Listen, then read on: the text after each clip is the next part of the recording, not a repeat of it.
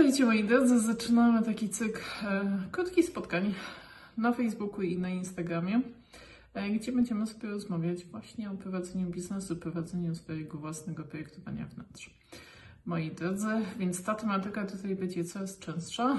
E, mniej już o Archikadzie. Jeśli chodzi o samego Archikada, to zapraszam bezpośrednio na kanał na YouTubie. Tam specjalna playlista, gdzie Także w każdym tygodniu pojawiają się nowe materiały, nowe tutoriale, jeśli chodzi o obsługę samego Archicada. Natomiast tutaj zdecydowanie więcej informacji, jeśli chodzi o sam biznes e, i prowadzenie w ogóle swojej firmy i rozwój swojej firmy.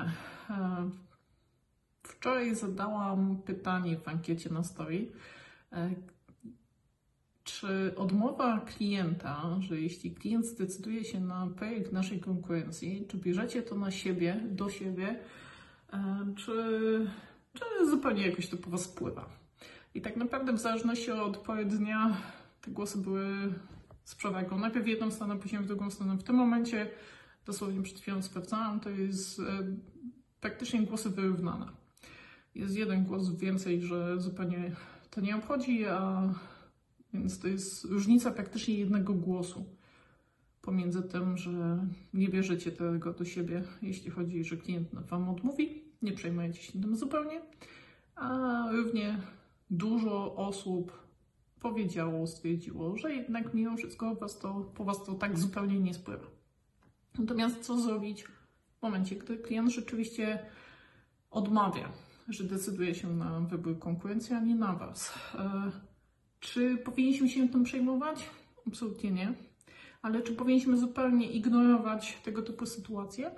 No też nie do końca. Pierwsze co, to wydaje mi się, że takie branie tego do siebie to e, częściej mamy do czynienia w momencie, gdy jesteśmy na początku e, danego biznesu, danej pracy.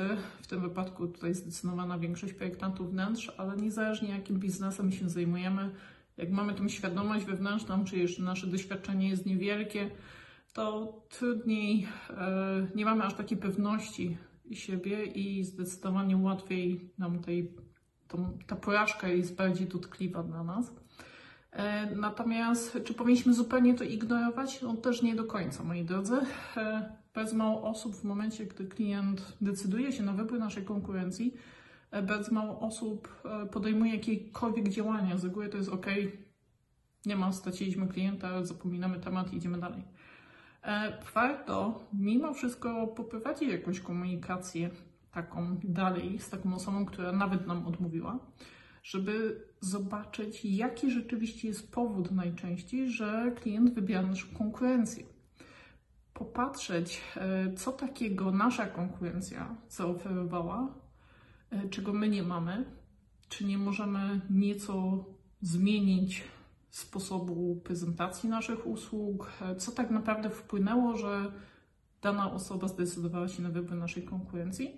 No i oczywiście wziąć sobie do serca to, e, czy rzeczywiście jakakolwiek zmiana, którą, e, przez którą, może inaczej, czy rzeczywiście to, co spowodowało, że klient wybrał naszą konkurencję, e, wpływa na konieczność wprowadzenia zmian w naszej własnej firmie.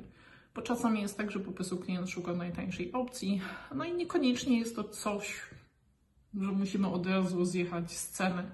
E, po prostu ten klient rzeczywiście szuka najtańszej opcji, a my niekoniecznie jesteśmy w stanie pracować po, po kosztach, czy nawet czasami dopłacać do interesu, bo tak się też często zdaje, e, zdarza wśród projektantów wnętrz.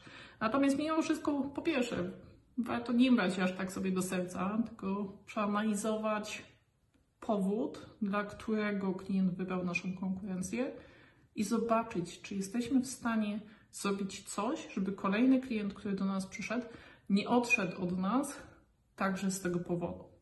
I czy to ta zmiana, którą musimy wprowadzić, e, może czasami jest to niewielka zmiana, a może wpłynąć, że koni e, zdecydowana większość osób zacznie przyjmować naszą ofertę, a nie ofertę konkurencji.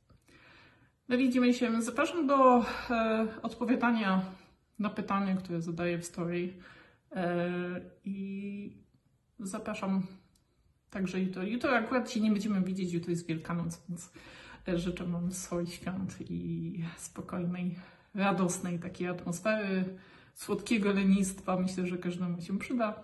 Ale w poniedziałek widzimy się znowu i na takich krótkich e, spotkaniach, live'ach sobie porozmawiamy na tematy różne, które spotykamy podczas prowadzenia swojej własnej firmy. Jeśli macie jakiś temat, który chcielibyście akurat poruszać, zapraszam do komentowania filmów i będziemy sobie dyskutować tutaj.